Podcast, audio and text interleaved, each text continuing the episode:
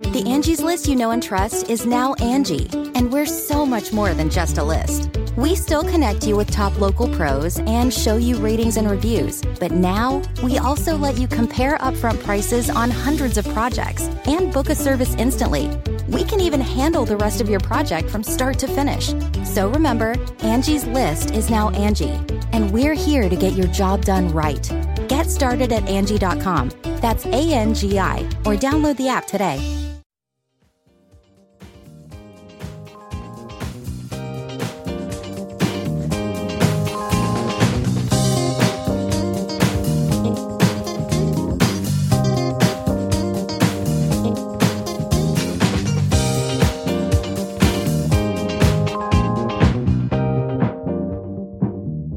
And now, the list of things that you can buy at the Chicago Reader store at chicagoreader.com.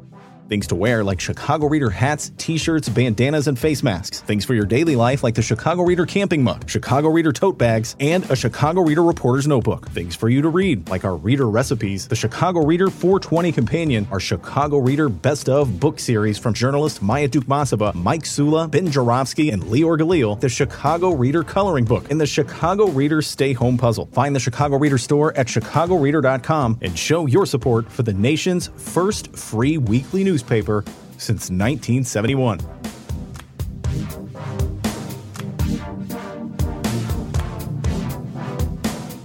Bonus time, the Ben Joravsky Show. As I speak, it is what Thursday, February 16, 2023. Uh, I'll give you a couple of headlines uh, in the news, things are going on, so you have an idea of what's happening in the universe.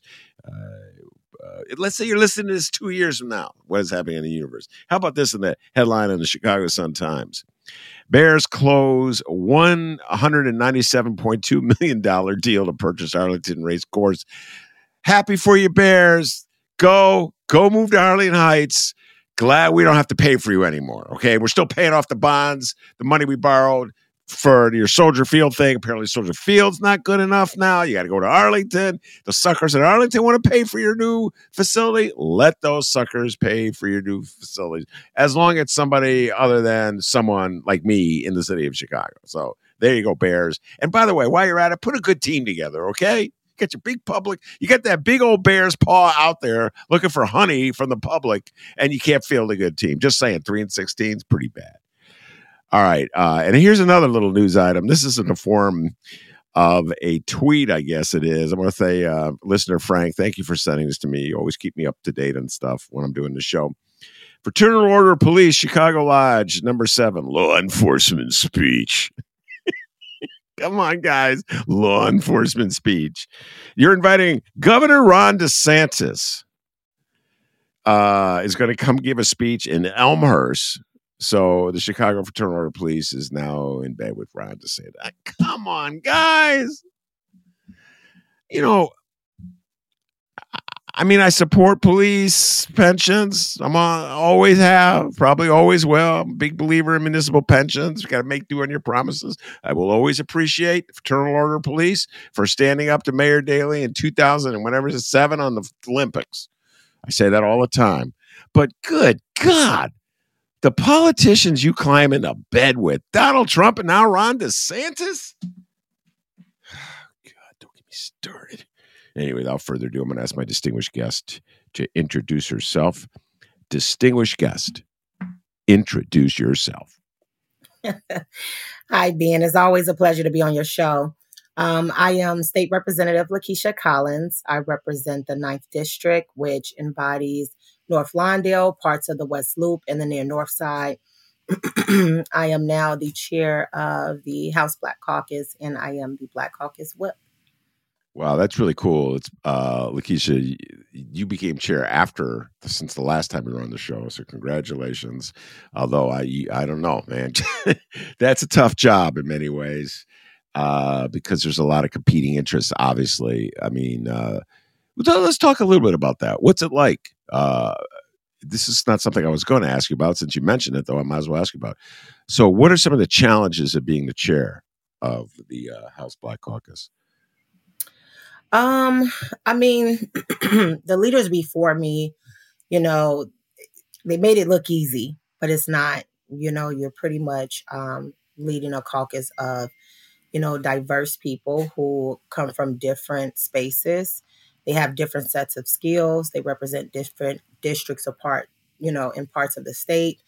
And so everybody' interest is different. Um, and and being the chair of the caucus, you'd have to be mindful of that. And so what we need in Chicago may not be what the rep in Waukegan needs or Peoria or Rockford. And so I have to make sure that I am addressing all of our needs.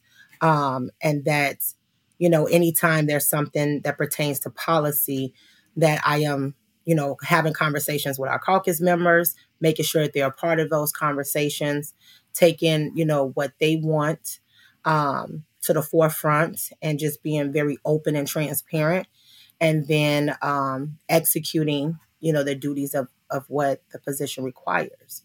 And so I bring a different set of leader, leadership skills. Um, I come from an organizing background. Um, and so just trying to make sure that, you know, we're united um, and that we are, you know, just continuing to elevate in the chamber. Um, and just for our, our constituency, is, is really important, especially in the time that we're in right now.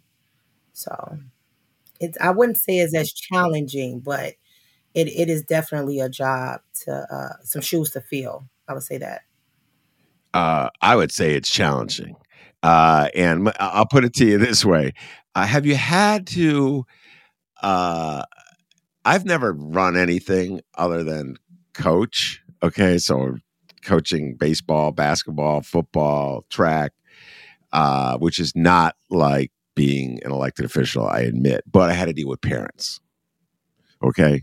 And I will tell you right now, Lakesia, my humble opinion, the most challenging aspect of being a coach is dealing with the parents. All right. I'm just telling you my experiences. Okay. The kids, I ever had any trouble with kids it was the parents.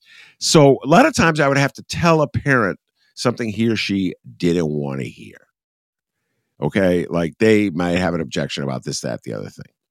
And I would ultimately have to say, you know, it's not going to happen. I'm sorry. You know, if you want to pull your kid off the team, pull your kid off the team. I mean, there's nothing I can do about it.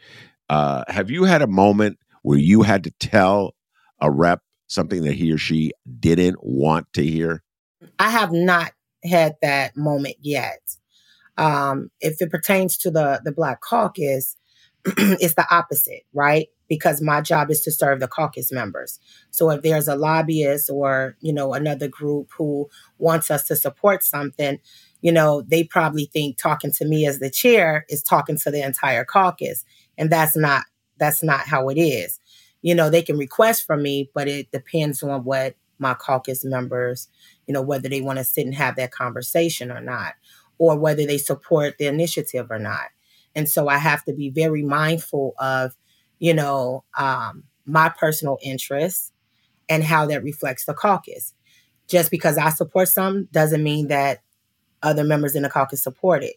And so I think having those conversations with those, you know, different advocacy groups may be a little bit challenging, but that's the role I took on. And so, out of respect of the caucus members that I represent, I have to protect their interests and I have to protect their, um, you know, their choices. So, you know, I'm a spokesperson for them too. Whatever I say, whatever I do, it reflects the caucus. So I have to be mindful of that as well. There is no separation when you're the chair of the caucus um, when you're in that position. You want to speak with United Voice, absolutely.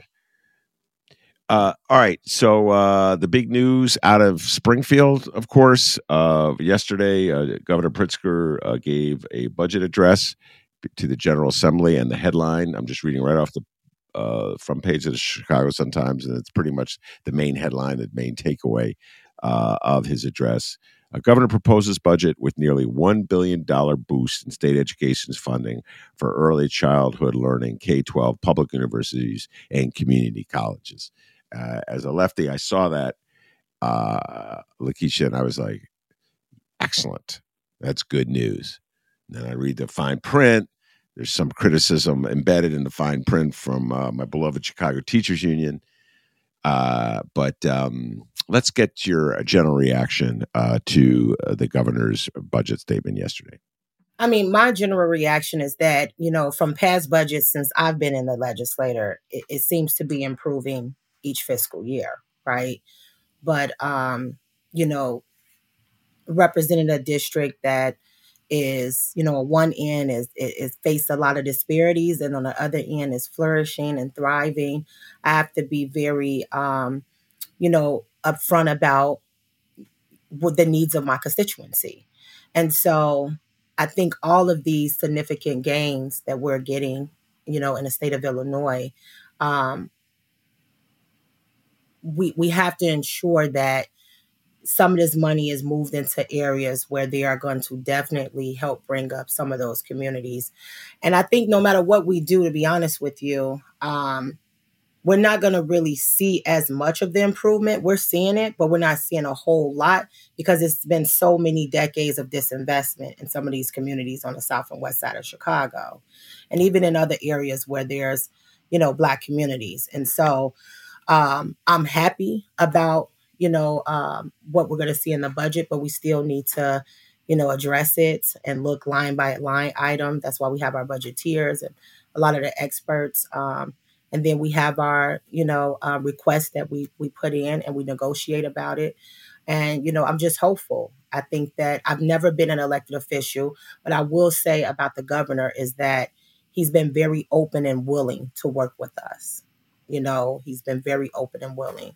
And so, from what I've heard from my other colleagues who've been there for a long time, is that they've never seen nothing like this before. And so, this is just his proposal. This is what his priorities are. We still have a part to do as the legislator, too. So, I'm, I'm really happy that he's focused on a lot of the key issues that he brought up in his budget. But now it's time for us to, you know, get the work done and get a budget that um, is going to continue to help us move forward in the state of Illinois.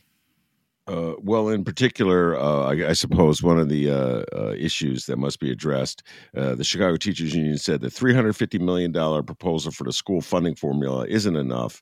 And the union said Pritzker should instead invest $750 million. Uh, so that's, I guess it's the start of negotiations. yeah. So talk about that a yeah, little bit. Yeah, we've seen this in the past with the budgets, right? He gives his budget address, it's his proposal, and we've been able to shift money here and there or priorities here or there. It's a work in progress. And so, you know, we're in a better place than we've ever been. I'll tell you that and that's from being on the the other side of advocating for more funding in my perspective area of being a healthcare worker to now being on this side as a legislator and just seeing how these this process has been since I've been there. And so I will say that there is a whole lot of room to move and um, it's just his that that's what his priorities are. But again, as the legislator, we have to, you know, give our input too. When you say we're in a better place, is it because that uh, because Pritzker is sympathetic uh, to the needs of uh, people in your district, or we're a better place because the the economy is stronger, or is it a combination of both? It's a combination of both, but I really honestly think it's just prioritizing. We've been prioritizing and passing fiscal responsibility, responsible budgets. Um, our credit rating is up. We have been, you know, investing in our infrastructure. I mean, it's a whole lot that needs to be done in the state of Illinois. Um, and you can't get it done in four years. I'll just be honest with you on that. But I think at a time where a pand- a global pandemic hit, our governor, he has like hit the ground running. He's made sure that we have money for a rainy day fund, gotten a lot of our checks and balances in order. And then he listened to the legislator when we told him that we needed money to go in certain places to keep communities afloat. He's listened to those things um, and he's prioritized them. And then now what we're seeing is that we're in a better position. Um, and I'll just be honest, I don't feel that we'll always get everything that we want, but we've gotten way more than what we've seen in the past. And we have to be honest about that. And this governor has been very open. He has been very, you know, direct on a lot of key issues. And I mean, yesterday he spoke about racism. I've never heard that from any other governor. He was very open about that and he, he was unapologetic. you know, and so he's been very bold on his moves, and and I could only respect that from from Governor Pritzker. Yeah, uh, to the to the point I was making at the outset, uh, I was alluding to Ron DeSantis, governor of Florida, coming to uh, address Elmhurst to talk about law and order. Uh, one of the things that uh, Ron DeSantis did, I know you follow this stuff. Uh, uh, he uh, ruled that the state of Florida would not to allow the advanced placement course in African American history be taught in public schools because he thought it was like what too hostile to white people in the things that they presented, uh, and he wanted to amend the the course, and he wanted well, he just wanted to outlaw the course, uh, and uh, as a result, we're getting reports from Florida about teachers and librarians uncertain as to what they could teach, what books they can have in the library, uh, how far they can go in talking about things like slavery, and so there's like uh, stories about a biography of Hank Aaron, who was a baseball player, one of the greatest baseball players who ever played the game, being removed from a library. And Pritzker referred to that. He alluded to that uh, in his speech uh, yesterday, and I took that as a throwdown at DeSantis. That him, he was saying that Illinois will be a different kind of state than Florida uh, when it comes to everything from what teachers can teach to what books kids can read to uh, what are the uh, acceptable boundaries for discourse and discussion uh, in a school uh, uh, setting. That's why I think he was throwing that in there about uh, the the, the Henry. But Aaron, even about the, the hate, book. right? You know, the hate towards because he talked about you know his own um, the attacks that's been made on the Jewish community as well, right? And just acknowledging the hate that still exists in in other minority communities too. And so, you know, I've never heard anyone talk about that in their speech as our governor, besides Governor Pritzker. So I don't know. I mean, he's he's very in tune with what's going on, that's for sure. And like I said, he's made a lot of bold moves that you wouldn't think that a governor would make, but he has been very open about how he feels about, you know, moving the state in a different direction. One thing I never, I don't think I've ever asked you about. Did you, you came in, uh, let me make sure I remember this. You came in under Madigan, correct? Was he the House Speaker when you came in? Or was it yeah, always for Chris a very Welch? short period of time. Do, do, you have enough experience to sort of contrast, compare Madigan to Chris Welch's style as Speaker? No, I don't. Um, I've heard the stories. I was there when we were um, voting for the new speaker, but I've heard a lot of the stories. Um, and even when I was, you know, campaigning, I heard stories about Madigan. Um, I will say this Speaker Welch and his leadership, the reason why I voted for him the first time around and even now is because um, I look at people, I base people off one, how they treat you, how resourceful they are, and then um, the things that they care about. And when I first met Speaker Welch, um, a lot of people kept telling me like, "Go to Chris, go to Chris. Chris, Chris is Chris can be helpful." Blah blah blah. So I will always just call him and say, "Hey, what do I do with this, or what do I do with that, or how do I go about you know doing this or that?" And he would just in a calm voice always walk me through it, and then he'll say, "Look, I may not be as you know familiar in this area, but this is who you should talk to. Call this person." and then call me mm-hmm. back if they weren't helpful, right? But they were helpful to me. And so every time I, I took those steps, it was spot on. So it really wasn't a second thought for me to vote for him. And just watching him now and how he has been moving as the speaker, he has an open door policy. He is very accessible. Um, he's everywhere. And anytime you talk to him, is nothing but words of encouragement. And so I don't know what other folks had experienced in the past, but I can tell you the temperature and the environment now is positive and it's just a good environment to work in for me. So I'm happy to um, be under Speaker Welch leadership. What about uh, relations between Democrats and Republicans at this moment in Springfield? Uh, my sense of things from past uh, houses is that there was a lot of tension, particularly uh, because Darren Bailey, who was a state state senator, was running for governor, uh, and he was very much anti-Pritzker, anti-Democrat. God, anti-mask, anti-everything, uh, and I believe that set the tone uh, for so much of the dynamics in the in the state house.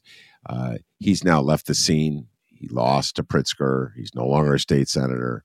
Uh, Jim Durkin has left as a Republican leader of the House. Uh, so, in your, I know it's early, but do you think things have markedly changed, improved? There'd be more uh, cooperation between how Republicans and Democrats, or are they pretty much the same? I don't know. we'll see. we'll see.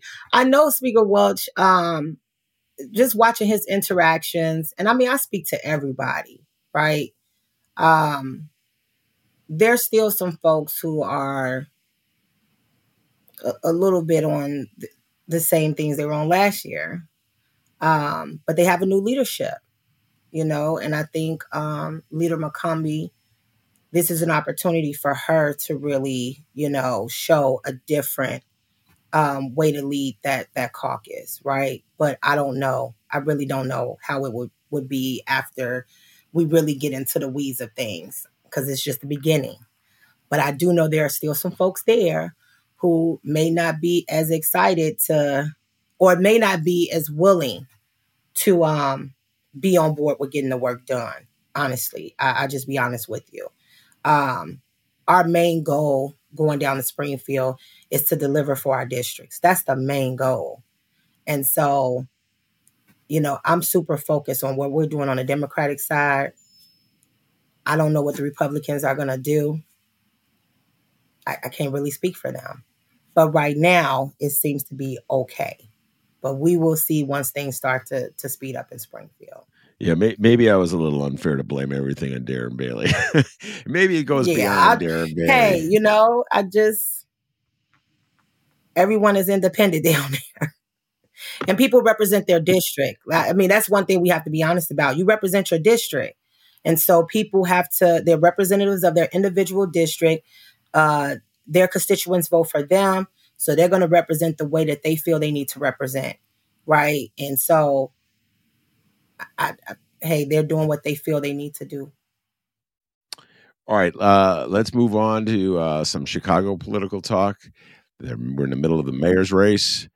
And uh, we got, what is it? I'm doing a quick, oh my goodness. It's less than two weeks away. Uh, time flies when you're having fun. I, I have finally have the feeling uh, that most Chicagoans who are going to ever pay attention are paying attention. You know, and it takes them a while. It seems to, it seems like the Super Bowl is when people start paying attention. You know, when I think about the mayoral cycle, because the elections, you know, I think, well, after the Super Bowl's over, I, of course, am political junkie. because I'm paying attention from the get go. But uh, I think most what ordinary Chicagoans are paying attention, uh, and uh, every day is a new poll. I don't know what to believe in the polls. Uh, half the polls, I think, are a bunch of lies and propaganda. Uh, what's your general sense of where we're at as a city and the kind of like what what will be the decisive factor uh, in this the first round? I presume there'll be a second round. No one will get a uh, fifty percent. The first round of this mayor's race. Um, I don't know. I mean, I'm confused about the polls too because there's a new one coming out all the time and is shifting. However, I guess folks wanted to shift. I think that people are looking for a plan. Who has the best plan? Who they can most relate to? Um, I know that's what I look for as a voter. Um, I know that's what you know people I talk to are looking for. Not so much as the attacks, but more so of what is your actual plan to leave the city? You know, what makes you different from the current mayor? You know? So I, I think that's what's going to be the, the determining factor. Uh, one of the, the topics of conversation we've had a lot on this show, and I gotta give, a shout out to Mark Sims, comes on the show, podcaster, uh, is the fact that there, I think it's seven black candidates, uh, one Hispanic candidate, and a white candidate. Uh, and Mark has been very outspoken about this. He's whenever he comes on the show, uh, he feels though that the black vote will be divided uh, among these candidates, and uh, the, probably the result will be that Paul Vallas uh, will walk into the runoff. Uh, it will be guaranteed. a position in the runoff. Your thoughts on that? Um, I, I, I believe that that's uh, a, a, true statement, right? Um, I think Paul Vallas speak to um, folks who who are looking for. I mean, he presents himself to be the answer, right? Um, you don't see him attacking anybody. You see him focused in on what he plans to do. Now, some of it may not be real, it may not be factual, but you know, as long as he can get away with getting all his stuff out in those forums, he gets to slide right on in because he looks more reasonable, right? Um, but I think people have forgotten who Paul Vallas is too, and so um, yeah, I, I think he would definitely be in the runoff. The whole thing of you know seven black candidates, they're going to split the vote. You know, we have to get away from that. Um, a lot of people they have voted off identity politics, but I always tell folks you can't just focus on one group of one race of people. You have to be a candidate that can, you know, be liked across the board, right? Someone that everyone can believe in, and that's building a multicultural um, coalition. And what I've seen is Brandon Johnson do that. So I don't know. Uh, Brand, Brand, you, so you've endorsed Brandon Johnson. I knew that. Um, I have um, endorsed Brandon Johnson. Yeah, uh, Cook County Commissioner Brandon Johnson, CTU uh, organizer Brandon Johnson, former New City Y uh, employee Brandon Johnson, et cetera, and so forth. Uh, and uh, former school teacher Brandon Johnson. Uh, he was attacked by Ja'Mal Green on Monday's debate. Ja'Mal called him a fraud and said that he's he said that uh, Brandon is just pretending to care about people uh, in Austin and on the West Side in order to win over white votes, uh, white lefties and liberals to win over their white votes uh, on the North Side. Very unusual accusation. Never quite heard anything in like that in Chicago politics. Uh, and I've been following politics a long time, Lakesia. Longer than Ja'Mal Green. Anybody who knows Brandon, they know that Brandon is not a fraud. Yeah. I think this is the the so this is the thing about politics, you know, when you're running in a race. And also what I've experienced too. Um, and I try to tell any candidate who has called me in the past or even doing this uh, municipal uh, election is that focus on your race. If you're focused on your race, then you don't worry about what's going on around you. But the candidates that tend to become the target of everyone attacking them obviously is the person that they're intimidated by. And that's what I see right now. You know, there's no need to attack one another if you're focused on your race. If you feel that you have the better plan and that you can, you know, um, get into the runoff or win the race entirely, you wouldn't waste your time attacking Brandon Johnson. Brandon Johnson is not the current mayor. You, the reason why you're in the race is to what? Defeat the current mayor. You haven't really talked about her at all. All your attacks have been towards the former teacher, the Cook County Commissioner. And I think that what voters need to understand is our different roles. And that's why I do a lot of that. I, I teach my constituents, anyone that I talk to, about what my role is as a state rep, the alderman, the Cook County Commissioner. Because I think a lot of times we get it mixed up. And so the person who sounds the most, you know, um, realistic on the stage, you tend to believe everything that they say. But Cook County Commissioner, the things that he's been, uh, uh you know, attacked on, that's not really what he do. He represents Cook County. So um, calling him a fraud, I, I find that laughable because I clearly remember being out there fighting for 15 or fighting against um, Bank of America or fighting for, you know, the injustice that Laquan McDonald family um, you know, when Laquan McDonald was murdered, that uh, it was Brandon Johnson standing next to me. When we were fighting for the teachers and when they went on strike, I remember seeing Ja'Mal Green jump in, take a couple of photos. We won't talk about what happened after that, but I remember Brandon Johnson showing up everywhere. And he's always done that before he became a Cook County commissioner and even as a Cook County commissioner.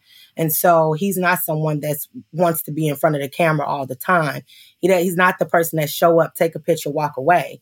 Like Brandon has always been on the front line, and that's why I endorse Brandon Johnson. Is because I know Brandon Johnson, and I know the type of work that he's willing to put in, and so these attacks on him, especially coming from Ja'Mal, is just um, it's just typical in a race that's pretty you know tight like this. Um, I think Ja'Mal is a really smart person. I think that you know he um, he definitely gets what needs to to happen to fix um, you know, our our city, but I think the way he's going about it um is just you know, it's disheartening. But I've told him in the past when I talk to him, focus on your race. Don't worry about nobody else, you know? You, you can't be upset at who's endorsing who. You have to worry about Ja'Mal Green. I, I just gonna. This is my personal statement. I had a laugh when I heard it because um, I know a lot of white people. I know a lot of white people on the north side. Sorry, I can't think of one white person on the north side who's going to vote one way or another in this race. Has Brandon been good to Austin? This is this is my white person's vote on this remedy. I've known white people a long time. Okay, maybe J Miles got more oh experience oh with north side white people than me, but I doubt it because I'm so much older than him. Uh, I had a laugh when I heard that one. I'm like, I've heard everything in Chicago politics. I stick around long enough. Do not know one white person on the north side is like, well, this Ben, it's really important. How is he treating Look, us? I, I have one of the most diverse districts, and I would tell you, Ben, honestly, when I when I first ran, and I was knocking more, um, you know, about University um, Village, and you know, more in my more fluent area, I had people telling me like, look, focus on the west side. like, go on the west side of Chicago. They really need help over there. Seriously. You know, and even when I knock, when I'm not, you know, running from office, I knock throughout the year. Um, and sometimes it's just for a couple of hours. And, you know, I've heard from my constituents that they would be like, wow, I've never seen my elected official on my door or even call my phone prior to an election. And so stay on the west side. We we got everything we need over here. But it's just the fact that, you know, a lot of our um we are we're always on the outside looking in. And so I always like to hear from, you know, a variety of my uh, constituents because you just never know. And I think like like with a district like mine, everybody wants the same thing. It's just that one end has been kind of behind, the other has been moving forward, and I'm just trying to get the balance there. But I've never heard of that either, man. No, because it doesn't exist. Uh, all right, uh, that's why we haven't heard of it. Uh, all right, you know you've you've mentioned a couple times that uh, you have a, a diverse district, uh, and that's more and more the case with state rep seats uh, these days with the the redistricting uh, that's the reality. I mean, oh God, I've had so many state reps come on this show, or, or uh, and uh, and aldermen too, talk about how diverse their district. Kam Buckner's di- district is really diverse, uh, and uh, he's been on the show a couple times. And uh, just Sophia King, I'm thinking of the alderwoman. The fourth ward is very diverse. so, on the contentious issue of crime, how do you like how much in common does the upscale part of your ward have with the poorer part of the ward? Uh, and you know what are some of the common i'm always trying to look for something that people have in common that we can work from and then build from there. So what are some of the you know just sort of like the, the common viewpoints on on the issue of crime uh, that unite both parts of your ward? Mm-hmm. or your district um, safety. You know everyone wants to be safe. Um, you know no matter what part of the district you know, folks are not feeling safe, but crime looks different on the near north side than it does on the west side.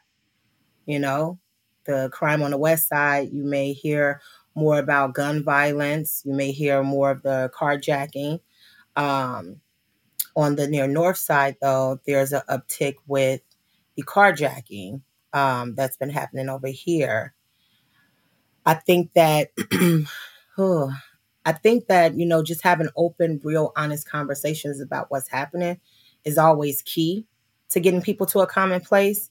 And we don't talk about the root causes enough. We feel like we have to change the conversation depending on what end of the district you're on. I like to keep the conversation the same because it's what's really happening. A lot of the carjacking that's taking place is young young folks, and even some of the reports have shown they're a little bit older than that too. It is rooted in poverty. It's rooted in poverty. is rooted in lack of, you know, um, you know, things for young folks to do, um, and is moving more towards the near north area that I represent. And so what brings folks together is trying to find real solutions to how to fix it and just acknowledging that there are some gaps there, you know. But I think everyone wants to make sure that these young people have something to do, whether it be a mentorship program, whether it be after school activities, um, funding for those things. Um, and I mean, it's a lot of work getting done over here on the north side as far as organization wide. Um, you got the NNUP, you have Vincent Carter, who deals with a lot of the, the young um, students from the Cabrini area. Um, and then you have, you know, Black Girls Break Bread. They do a lot of stuff with the girls. I mean, it's so much stuff getting done, but because they are not in the zone where they can get funding to help expand these programs because of the way they're coded over here. Um, they kind of miss out on that opportunity to do that. But a lot of them spend money out of their pocket or raise the money from the community. And so um, I try to help out any way I can over here. But it's mentoring. And then on the west side, it's pretty much the same thing. They get a lot of violence and intervention money. Um, they well, I wouldn't say a whole lot, but more groups need to get violence and intervention money in order to target those red areas over there. But mentoring is something that keeps coming up on both parts of that, uh, on both parts of the district. Um, when we talk about police, because I hear a lot of the candidates talking about more police, more police, more police. Um, I think that it's a little bit different when it comes to the West Side. It's where we don't have anyone really coming the response time. That's because they're spending a lot of time doing non emergency calls too, where you can have a social worker, the officers acting in a social worker um, capacity. And that's not really, you know, where they're needed to be. And so mm, it's a lot of layers um, that we need to start, you know, folding back. But I think the most common thing is figuring out how do we get our young people in safer environments for them to be able to be busy, get more young people to work. Um, yeah. Yeah. I'm with you in that one, and I really hope, uh, you know, it, it, it's that uh, promise time of the campaign season in mayoral mm-hmm. campaigns, and I've learned my lesson the hard way in 2019. We can't play with that. Not to yeah, yeah. you don't believe all the promises. Yeah, and that was one of the things too, right? Um, you can't make promises you know you can't keep. And so even running for my position, I had to literally think about like how can I deliver in my first term on the things that I said I was going to do. So I had to stand my ground on a lot of stuff. Even though I was being pulled left and right, right? I'm like, no, these are my key things. If I said that I was not for school closures, and I was not for school closures, I'm not going to allow you to close down three schools in this community where now parents are saying they have to call, cross gang territories. I experienced that on the near north side. We lost babies because of that, right? So, how do we figure this out? if we had grocery stores, if we had jobs over here, if we had housing where folks can have roofs over their head, then we wouldn't have to worry about closing these schools down because of under enrollment. You know, and the buildings that's that's empty, we have to repurpose them. Why are we just letting them sit there, you know, with the lights up, the lights still on, but there's no souls in the building? And so on the near north side, it's a little bit different. Um, but the community is super engaged um, over here as well. Um, it's just a it's a hard job, but promises you never make promises you can't keep. Well, these are all promises. I'm gonna push back a little that can be kept uh, if there is a will to keep them. So one of the promises I've heard every single candidate is say, uh, well, not Mayor Lori Lightfoot hasn't said it. it. They will reopen the the clinics they close. I always thought that was one of those cruel things. There's a lot of there's a lot of cruel things that have happened in the city of Chicago, uh, Lakesia, over the last 12 years or so uh, since Rahm got elected. But closing mental health clinics in high crime areas would be near the top of the list. Uh, and so, you know, Lori Lightfoot, when she ran in 2019, said she's going to open them and then didn't. Now, all the candidates running now say they're going to open them. That's something that can be done. I mean, you know what I mean? It's not like saying fly a plane to Mars. I mean, this is very achievable if you want to take a step dealing with trauma and uh, mental health issues and people losing their minds and pressures of life. They're all real. They they affect all of us. Some people have the means to pay for a therapist and they can deal with it that way. God bless them that they do it, but not everybody does. And I just do not understand why the resistance in the city of Chicago over something like that. So to me, that's just like opening the mental health clinics is such an obvious case of a very doable thing. Do you follow me? That do not understand the resistance is something so basic and achievable. Yeah. Help me out here. That, that's a necessity too. Um, I don't know because I'm, I'm gonna be honest. I'm I'm an open book too, and if I don't know something, I'm not gonna act like I do. I don't understand why it's so hard to open back up the mental health clinics. I know it's something that we need to do, um, and we're seeing more and more young young people in need of professional help, um, and a lot of them are self medicating themselves, um, or simply just saying, you know, they give up. And so, for someone like me who was at that point, if I didn't have those resources, I wouldn't be here. And so this is a very personal um, and dear thing that's close to my heart. And so I just can't figure out for the life of me why, you know, our current mayor, mayor couldn't fulfill that, you know.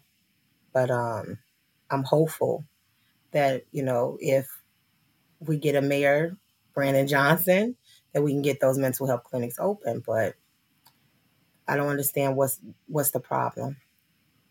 I don't get it. Well, I got to tell you, uh, pretty much every aldermanic forum I've attended, almost I, all it's universal. The aldermen say they want to reopen them. So it take all it takes is a vote. It takes a it takes a vote. So you know, people say things, but it's their voting record that shows who they are.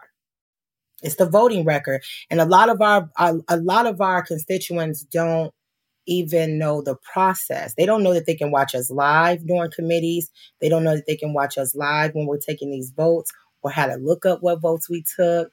They don't know. So they just go about what, you know, someone is telling them. And so I've been taking my time educating and teaching people the process because honestly, that makes my job a lot easier. Because if my constituents know where I stand on an issue, or if they have an issue with something that, um, or that they don't agree with, I have the conversation. I have the conversation with them. Or I hold out and say, well, no, my constituents don't want this. Let's figure this out. Or I can't vote for it. Right. So, you know, the transparency part is important too. I don't think we have enough transparency um, in, in government sometimes. Yeah, that's for sure. Uh, and I will now avoid a conversation about how uh, Chicago, the city of Chicago, is not transparent in any way. You can't even get inspector general reports released, which are prepared for with city uh, tax dollars. So uh, I will avoid that conversation, though we've been having it all show. Um, excuse me, all week on the show. Uh, State Representative Lakesia Collins, thank you very much for taking time to come talk to me. I really appreciate it. I appreciate you too, Ben. Thank you. All right, that's State Representative Lakesia Collins. I'm Ben Joravsky. Take care, everybody.